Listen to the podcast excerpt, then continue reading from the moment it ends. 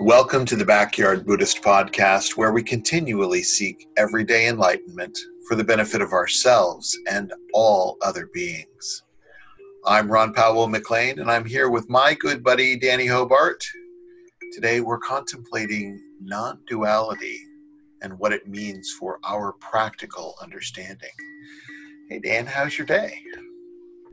Ah, Ah, last time, last episode, it was emo, and now I'm now I'm on to ah.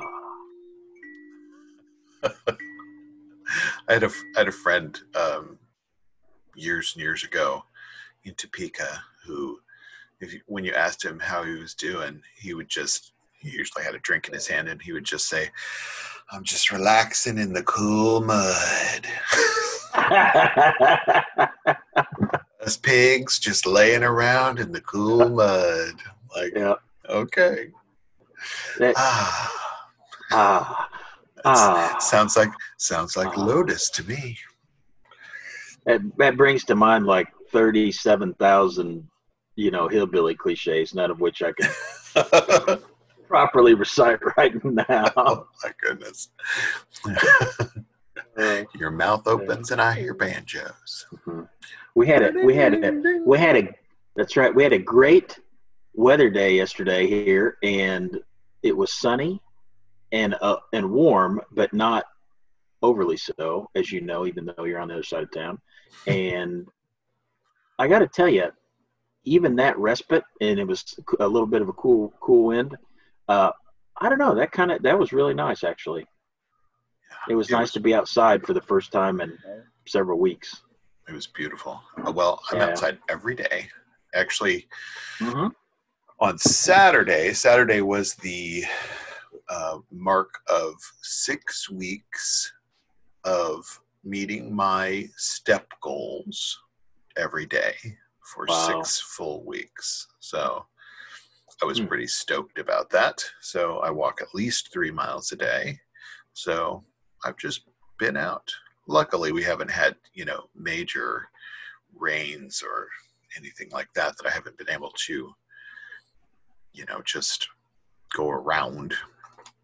But Yep. fun fact for our listeners, although um, Dan and I are um, on basically the other side of town, we're actually in two different states. Whoopee. Whoopee. Dan's in Missouri. I'm in Kansas, which is Missouri. Missouri, as my mother Well, says. uh-huh. Yeah. yeah. It might be nice to get away from some of our past. Hmm. Maybe we'll just stick with Missouri. That's probably Uh. a little little more appropriate actually going forward. You know, I I keep trying to get away from my past, and it keeps Hey, good luck it with that. keeps it keeps coming up. You know, in fact, Okay.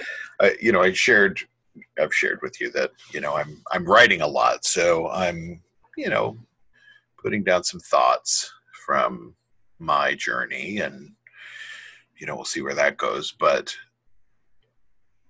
I grew up, you know, a little Catholic kid. My my dad was Catholic, Roman Catholic, and my mom was Baptist and at some point um, she converted to Catholicism. But I think it was after, um, even after my confirmation and my older brothers, we had our actually our confirmation into Catholicism at the same time, although we're almost two years apart 18 months i think or 16 months something like that.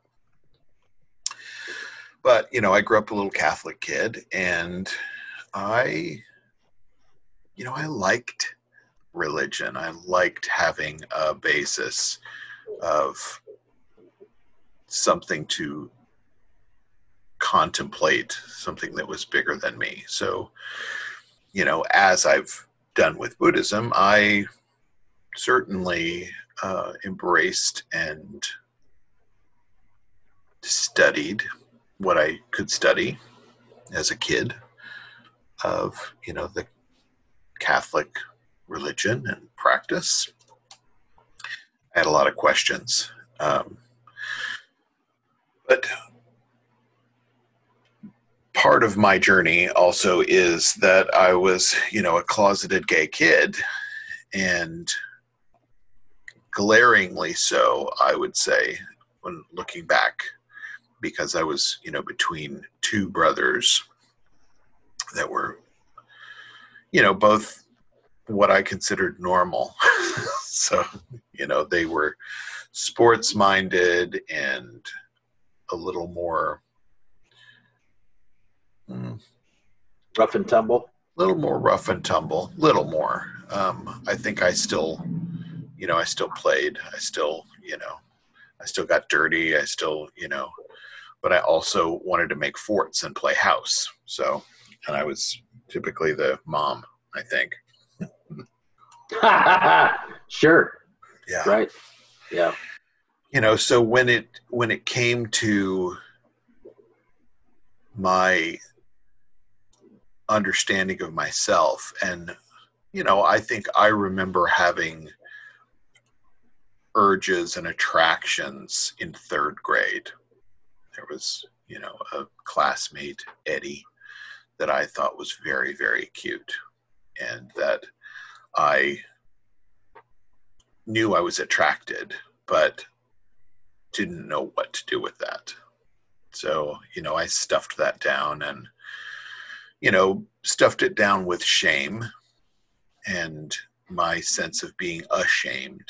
And I was always worried that it was going to pop out. I remember one one specific thing when I was a kid and you know, I always enjoyed being in the kitchen. I enjoyed being with my mom and my grandmother and, you know, cooking. And, you know, I kind of wanted to be with the women. You know, they, to me, they were having a lot more fun than, you know, trying to work on the car or mow the grass or whatever, whatever was going on. And, you know, I, I was so excited. I figured out how to um, I made a diaper for my Winnie the Pooh bear. That was my little, you know, attached stuffed animal, stuffed animal that was my baby. So I put a diaper on my baby, and I. They took the bear. My parents took the bear from me and said that that was not appropriate. That that was for girls to do that little boys did not care for their bears with diapers. And I remember just feeling ashamed and how much I just wanted to be validated for this cool thing that I had figured out. I had figured out how to use diaper pins and, you know, a little piece of old fabric or something.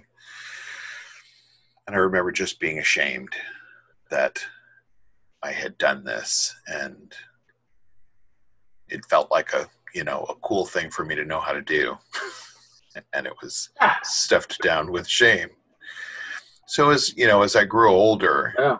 and you know i started seeing my friends you know dating and doing things that i didn't quite understand or um, necessarily want to be a part of that i you know, I yeah, I was realizing my own attractions, and I, you know, taking my religion seriously, I went to my priest, and I was very nervous. We we lived about I don't know, maybe a quarter of a mile, maybe a half a mile from our church in our military community. My dad was in the Air Force, so I was always going to the church. I was in the choir, and um, I just really liked being there. It was a cool space, and I really liked this priest. And I worked myself up to walking down there one day in the middle of the day where I didn't think anybody else would be there, and I could go in and talk to father. And I did. And I was very, very, I remember being very, very nervous. And he, you know, said, come in and sit down. And um, I did, you know, sat down in his office and he said, What can I help you with? And I just blurted out and I said, I think I might be a homosexual. And he really didn't even pause. And he said, Well, I'll tell you now that there's not enough Hail Marys to keep you out of hell. And I remember that feeling of like being just kicked in the gut of, oh shit, I'm screwed. I'm completely screwed. And I said, I haven't acted on it. And he said, doesn't matter. Doesn't matter. And I left again ashamed. And I was petrified that he was going to tell my parents. Luckily, my parents, you know, had a relationship with church where we would go and then they would dart out before before there was any fellowship of any kind. they were ready to be in the car and be gone. So there was little chance um, in reality that he was going to say anything to them, but I was nervous. So I lived with that for some time, and it took me away from that Catholic religion and Catholic practice because I I remember thinking, how do I fix this? What do I do? How do I how do I make this right? And the revelation for me was in realizing that that God that I was never going to be good enough for that God and that community. I was always going to be less than. So I abandoned it, abandoned it. And, you know, for me, there was a lot of anger, there was a lot of resentment for that being the case.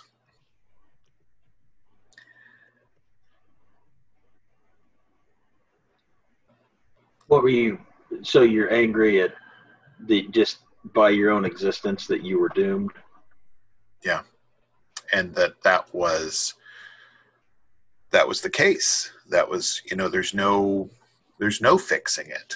There's no because I didn't I didn't understand how I could or would fix me to not feel the way I was feeling and I struggled with understanding how how I could feel like I was doing what was right and kind and loving, but that in that I was deemed as a sinner, even though I had not acted on any of the impulses or urges at that point. Um, I just feel like it's a you know it's a tricky business and it the system felt rigged. So I certainly, you know, I I went the other direction, and it took me years to talk about that.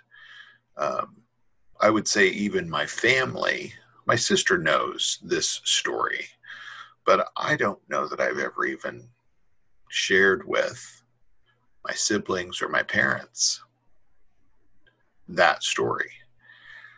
And as a 16 year old kid, I can understand how devastating that could have been.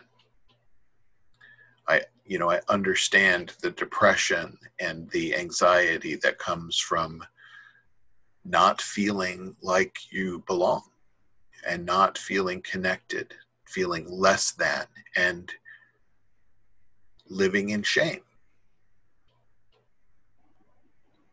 That I mean that sure I mean that had to have affected your life for quite some time, right? I mean you you embrace decades.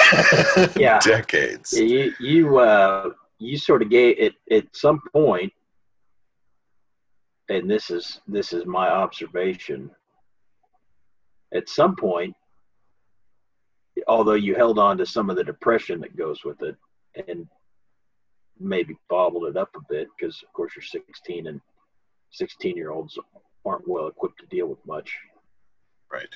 But you went the other way, man. Like you embraced gay life and loud and proud. Well, at some point, sure. right? Well, uh, I think, you know, to be perfectly honest, I, you know, I embraced the urges. you know, my sure, say my twenties were um, active. I didn't. Good. I, I didn't waste Good. the pretty. that's, Good. That's what we say. I, we don't. We don't. Don't we waste, don't the, waste pretty. the pretty. So, um, I will say that you know that my there was you know that wasn't all good times because we're talking about the 90s and right. although there were spots i could go i there were bars i could go to i i became a drag queen i really i i enjoyed being inside that community but yeah. i was ashamed and scared outside of it so right. you know to go outside of the city a little bit to you know my my grandmother's home. You know it was in a rural area and i was certainly not going to um, wear a rainbow flag. You know that was not going to happen. I remember no. having um, a a bumper sticker at one point that was a the upside down pink triangle, which is you know I remember that. I remember that, that was it was you know it was a symbol from that was left over from the concentration camps. So you know not only Jews were persecuted, but you know the the gays were put in, and that was the symbol that they wore to indicate what they're you know that's right. what they're you know that's a that's a interesting way to look at it. You know you you in dealing of course with your own identity and your sexuality and your your thanks to all the folks around you your un unnormalness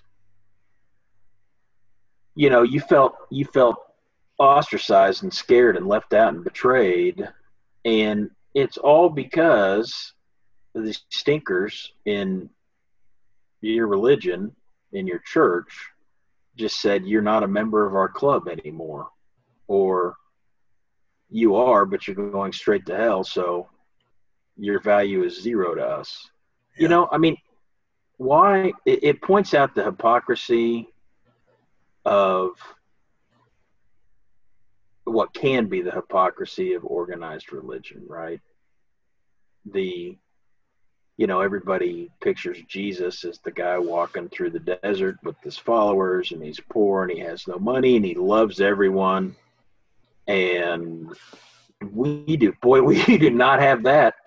They they built they built great works of art and walls and and temples and roofs and you know just monoliths that are inhabited by you know ornately dressed people speaking latin. And you know you're either in or you're out. If you're not with us you're against us. And in what world is that how you're supposed to treat any person, let alone let alone that's not even any person, let alone based on a characteristic that's unchangeable. Well, and you know, let's talk about the other uncomfortable part that is, you know, the reality in in that time, and I don't I I hope it's not the same now, but back then, you know, if there was a clue that you might be of that homosexual persuasion, that you know the cure was that you never act on it and you commit yourself to seminary and become the priest. Isn't that something? Convert. Yeah. It's that's just that's just er, that's just early days of conversion therapy. Yeah, that's all. Well, that's all hide it is. stuff it. You know, let's stuff it somewhere where you're not gonna, you know, you're not gonna act on it. And I get it. I understand Yeah. it. I understand. You know, that was a thought and an option, and I considered it. Um, you know, as a, uh, you know, as a teenager, about committing myself and going, becoming a priest. Sort of ironic now because you know now I'm a You are. But it's not you know it's not to suppress my my sexuality you know i'm married i have a husband Right. you know i'm we do have a a, a gay pride flag That's yeah. That's awesome. That's that that uh, infuriating to me. You know this idea that, um, well, clearly, if you dedicate yourself to seminary, you can save yourself from Satan. You can become a man of God because we all know you're just choosing to be gay. well you, Right. and, you know This let's this do penance and people let's do penance and let's do you know some purification purification of thought purification of mind and intention and you know turn you know turn your mind toward god and this will be repaired. And i will say that in my you know in my understanding and studies of our other religions there's you know there's there's still that. There's still a representation of that of in course. in our own practice that What you- purifying cleansing Oh, yeah. like you can get really confused you know when we look at the the deity of vajrasattva which is you know about purification you can really get lost in the idea that you have something to cleanse and that it's you know your misdeeds or your naughty thoughts or that you Mhm. watched you know porn every day for you know years while you were in college or that you you know whatever.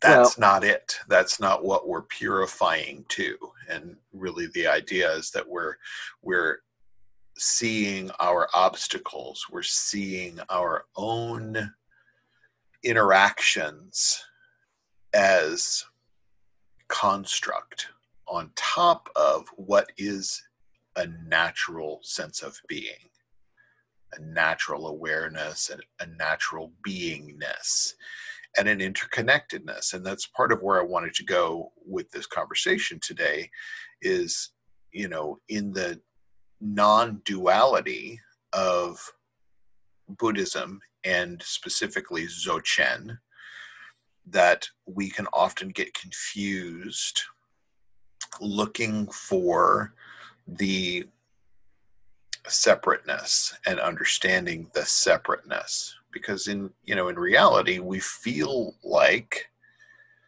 we're separate beings. We feel like this is my hand this is my head this is my thoughts this is my opinions this is my likes and dislikes. And that feels very very separate from those around us. It feels very separate from everything else. And so we become fixated and focused on my little me and the comfort and discomfort trying to find comfort in the discomfort of my little me. And understanding that sort of tricky business of ultimate versus relative thinking in Dzogchen is understanding that one is a particle or an aggregate of the other. So this relative form that I'm in, my human body, my thoughts, my consciousness, all of that resides within this ultimate reality, which is, you know, think about the the the contents of the universe. We can't extract ourselves. We can't actually be separate from that ultimate beingness of the universe. Even even when this physical body dies and decays, it still doesn't leave the you know the particles, the aggregates that make up my relative form, don't leave the universe. So we're all interconnected through that incandescence of an entity. So there's no separateness. And so, you know, my comparison to that was, you know, when I was thinking about God and specifically God as a person, a person who kind of controls everything and that I had to look for approval and acceptance from, that we really start to get muddy in the water. That now there's a dude somewhere that I can't see or hear or um, you know, I have to try to contact him through prayer, but I don't really feel an answer coming because because why, Dan? Because there isn't a dude at the other end of that email address. mm-hmm. And it's so, a limited, it's a very limited way of thinking. So what's the what, what's the connection then? What's the parallel you're drawing with your experience with the priest and and because I would I I believe that what I was what I was trying to do was validate within that construct that I was okay.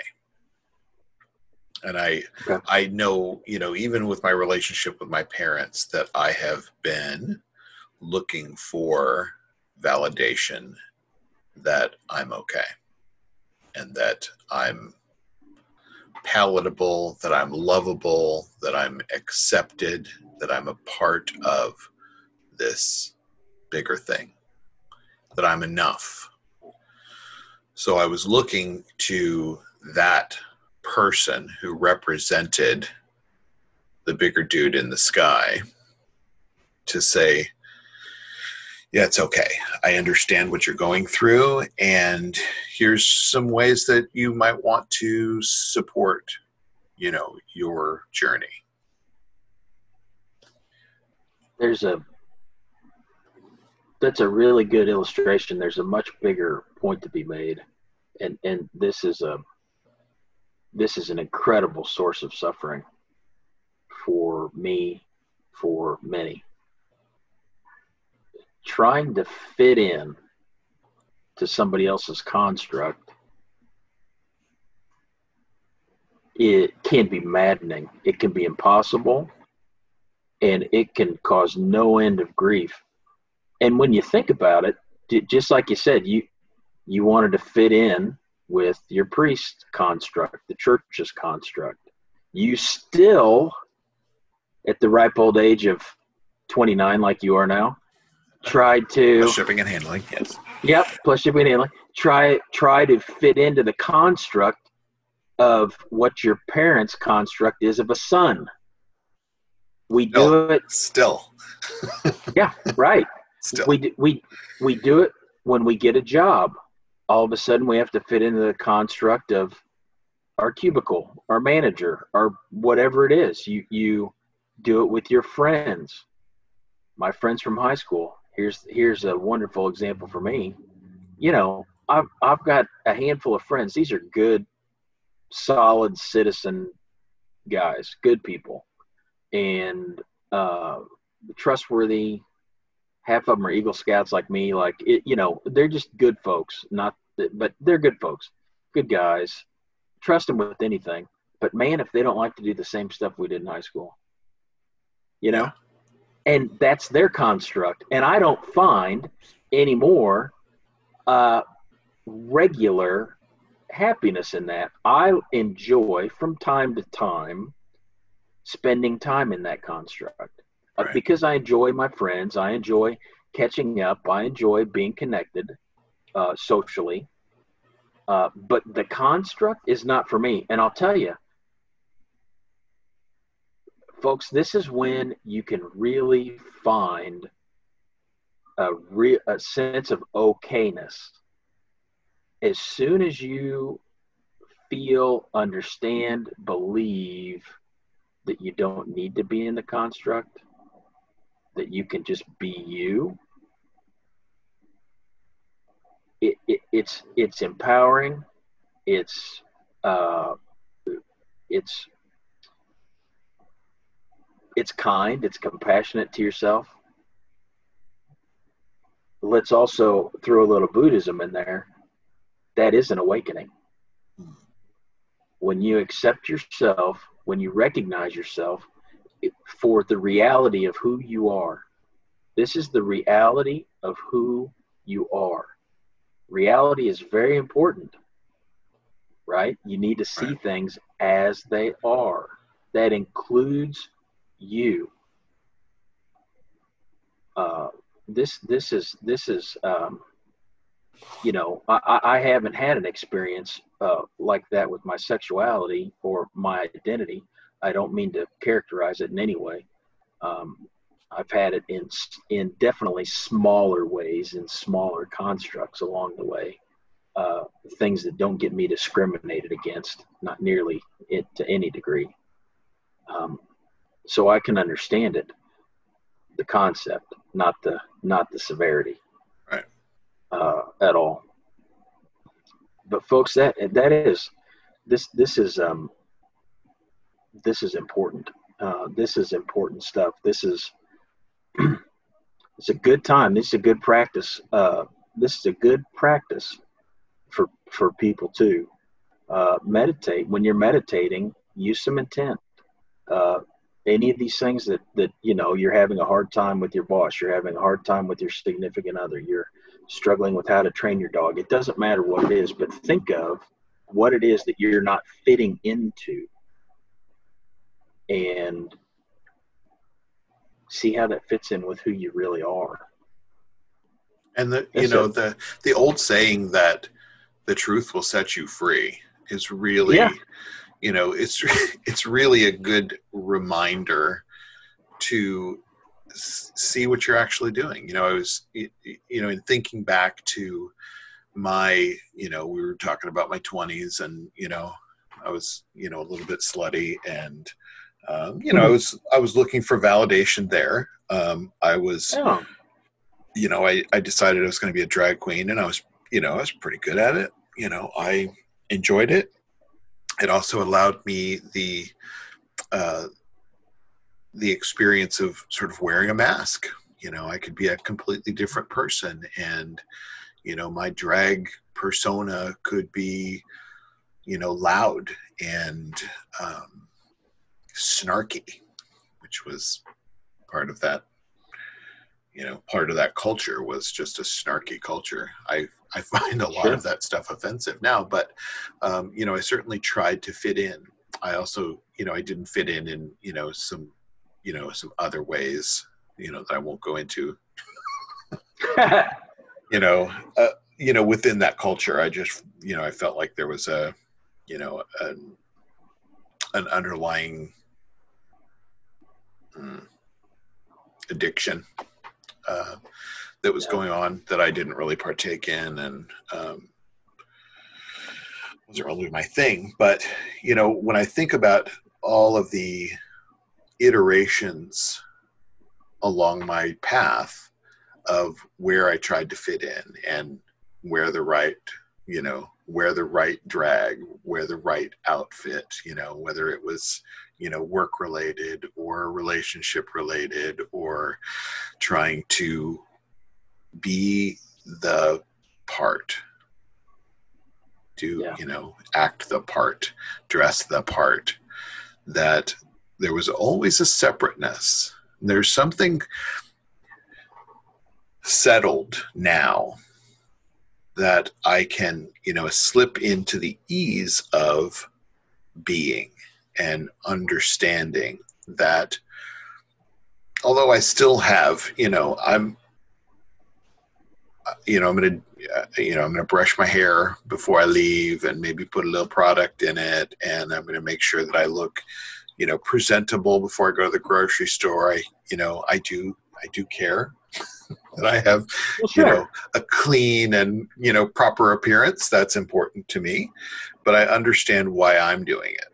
And it's for me and not for everyone else. So, you know, for me, I think the real big revelation has been in understanding my place as an aggregate of the bigger ultimate reality. That's been really incredible for me because there's no way that I can not be part. There's no way that any of us are taken out of or rejected from this ultimate reality. So there's an interconnectedness that is pervasive. It's it's not an option. So even though we can feel very separate and you know in this climate of divisive thinking that we feel very separate and there's those against those and those people who are unsafe and me who's hiding in my house trying to be safe and healthy. And it feels very separate and feels very parted but when we think about the ultimate reality there's only inclusion. The only option is inclusion. And that for me has given me a a semblance of of ease in my being where i'm not constantly looking to be validated. I got the golden ticket. I'm i'm in i'm already in and i can't leave so you win and you keep winning yeah you of course, the the idea here is that you always were that. You um, you distracted yourself. You suffered. You hit obstacles. You just didn't know. Some of that is ignorance. Some of that is, uh, you know, it, it's all right to get lost. Like it, part of the journey. Part, that's part of this too. Right. You know, I I think about, I always think about, um, you know, hiking. Uh, from time to time, when I've been in better shape, you know, I'll go hiking and not not ten day backpacking trips, but maybe something a one or two night overnight thing in a mountain somewhere. Right. And you know, you'll spend a day or two going up switchbacks, and like the mountain is like right in your face, and you pay attention to the dirt in front of you and it's a it's a small thing. You you're really just like trudging. I'm going to trudge and work and trudge and work.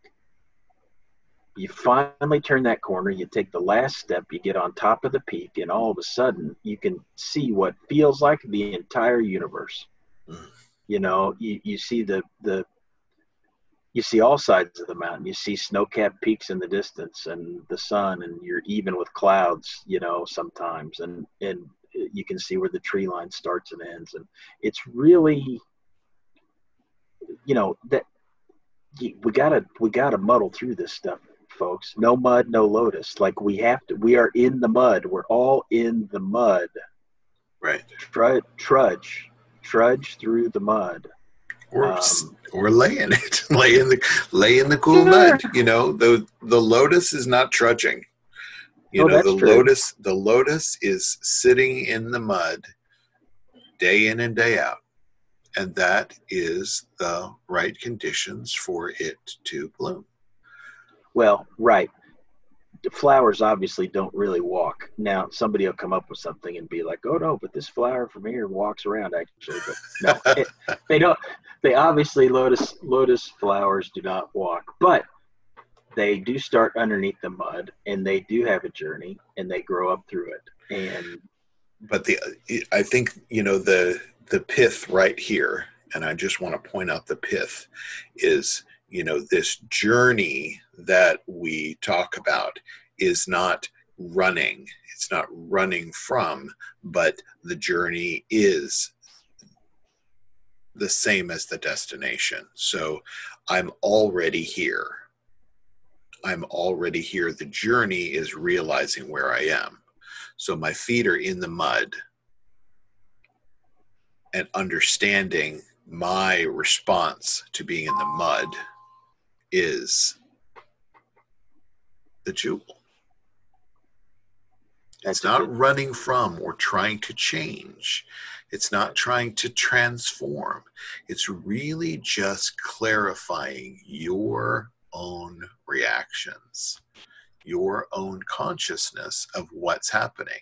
And part of it, really a big part of it, is understanding that the intellect causes us so much of our own suffering.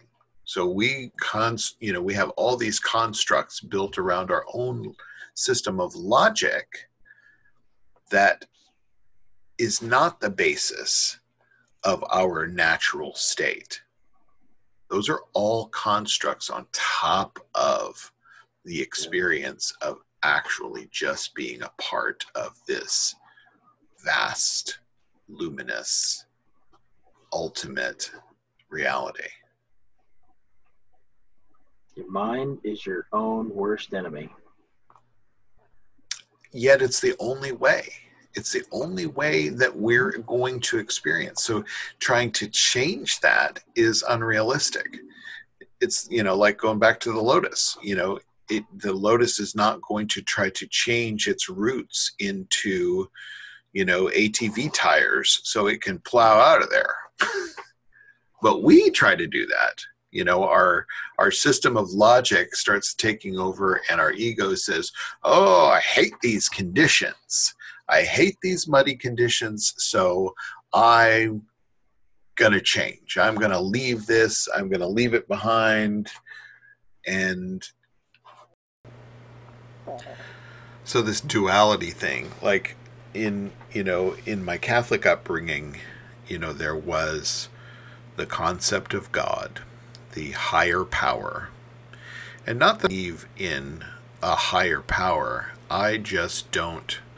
I don't buy on that it's a dude in a cloud with you know ultimate judgment that is criticizing or telling me that I'm not enough. That is to me unrealistic and and not real.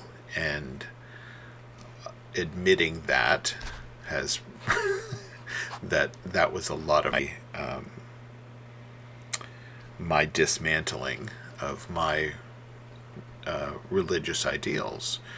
Um, and and really just understanding that this is all about my experience trying to something that is not within my experience is not practical. So understanding that in you know in a Buddhist fully in a Buddhist um, practice that we're all on that peak of that mountain and with the pure vision to be able to see distance and see the terrain below, as well as the mud beneath our feet. This is really important to understand and, you know, get out of our small thinking and our small experience. When we get stressed, when I get stressed, I am so focused on, you know, the, the inches around me and where I am that I can't see further than that. I don't see the distance. I don't see the terrain below because I'm so focused on my relative experience and how painful or uncomfortable that is. My practice now, when I get uncomfortable, is to literally look to the sky. Look up.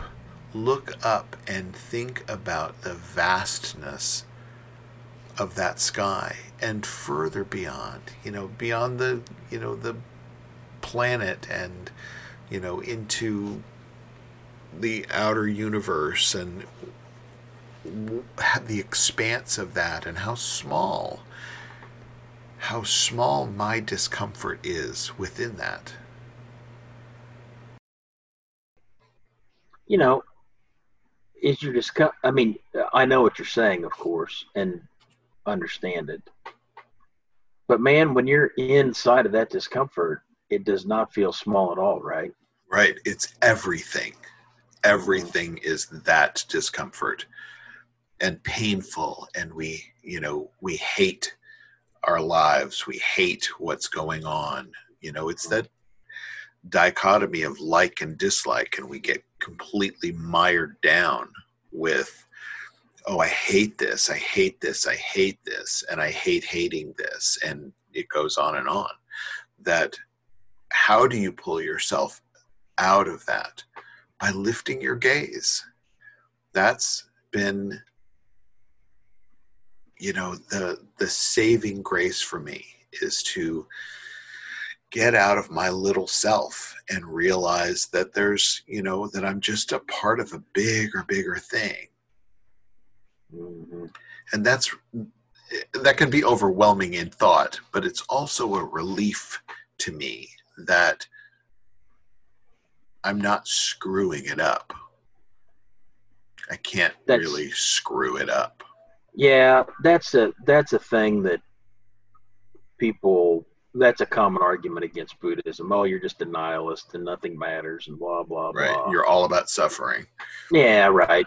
Uh, you know, but but when you on this concept, especially when you when you get it, when you really start to understand it, you, you understand that's not. It doesn't mean nothing matters in that sense. Not at all. It it really means everything matters. But yeah but it doesn't. You know, it, it's it, it's a it's a again another, yet another dichotomy sort of, but it, it's it, this is not nihilistic, folks. This is not I'm just a little speck on the you know speck no, of dirt on the road somewhere. No, you're you're included in that vastness.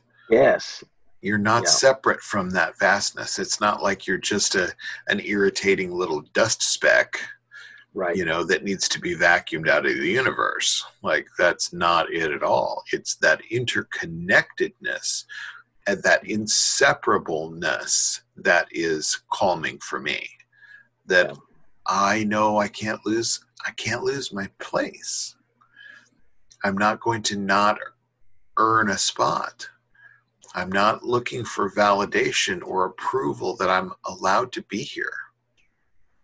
Yeah, my that you're exactly right. When I when I really started to understand that,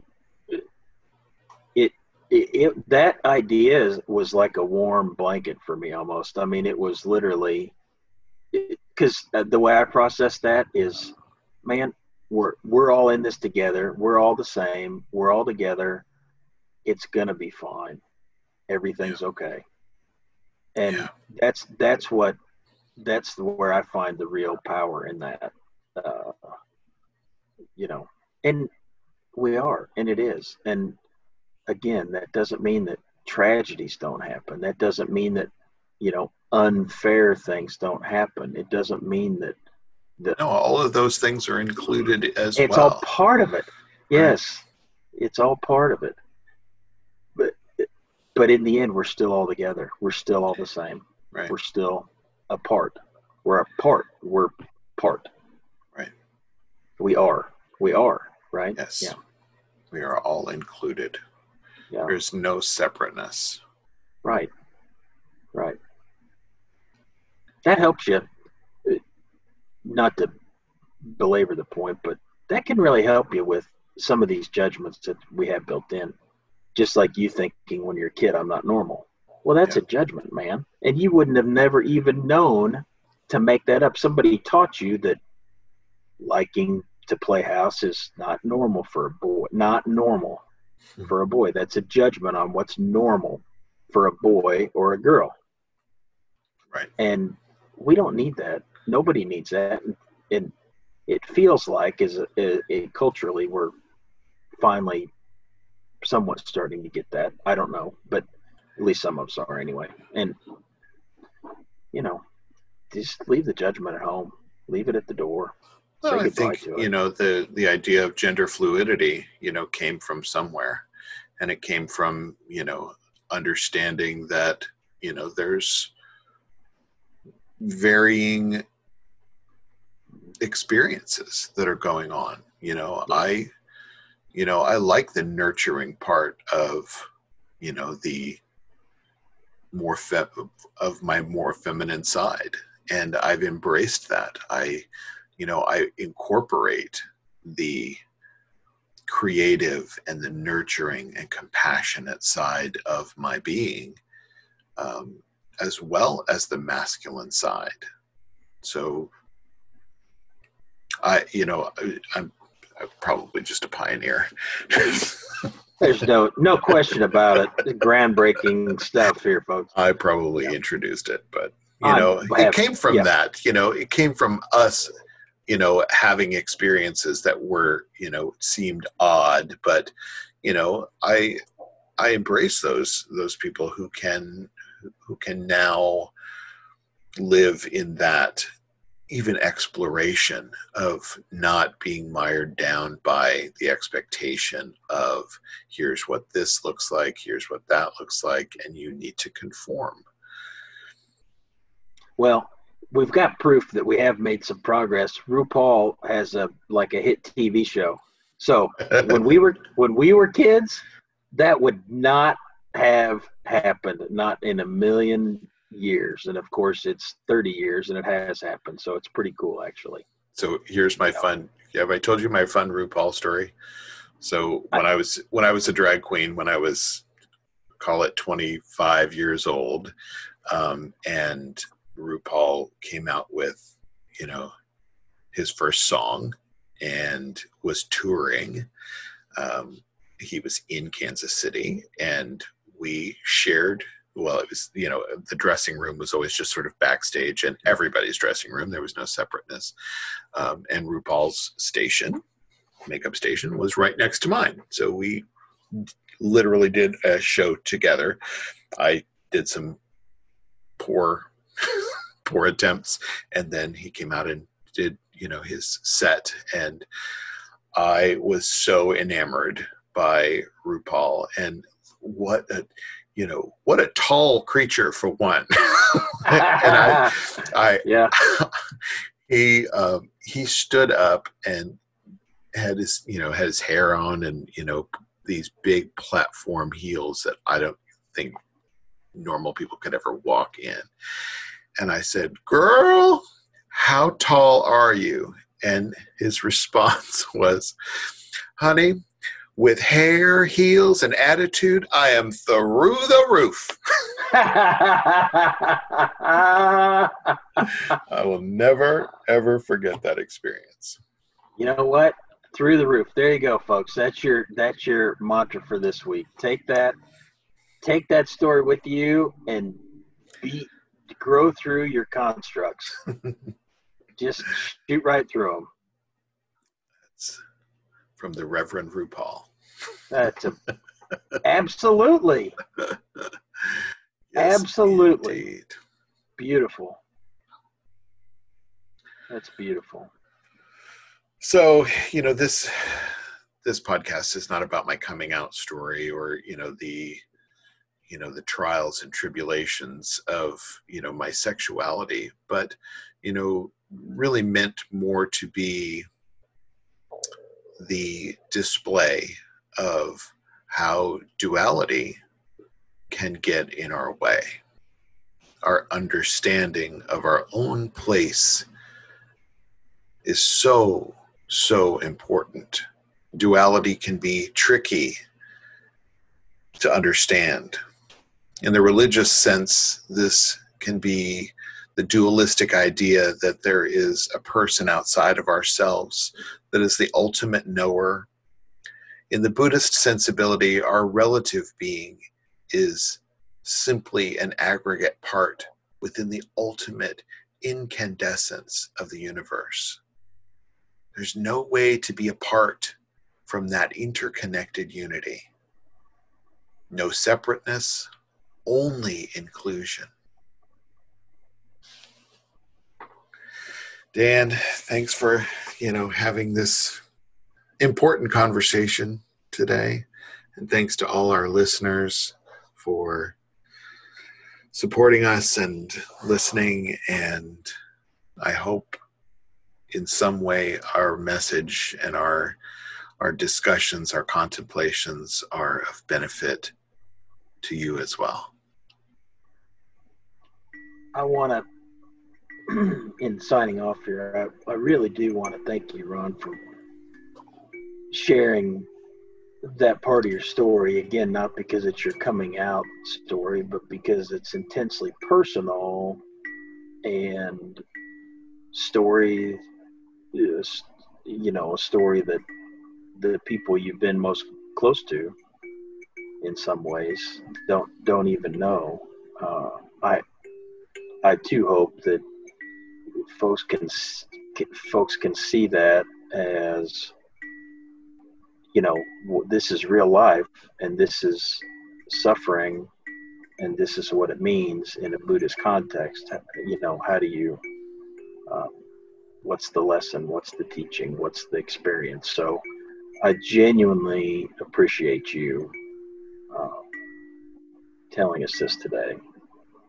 And in my usual fashion folks see you next time and meditate as fast as you can Bye know.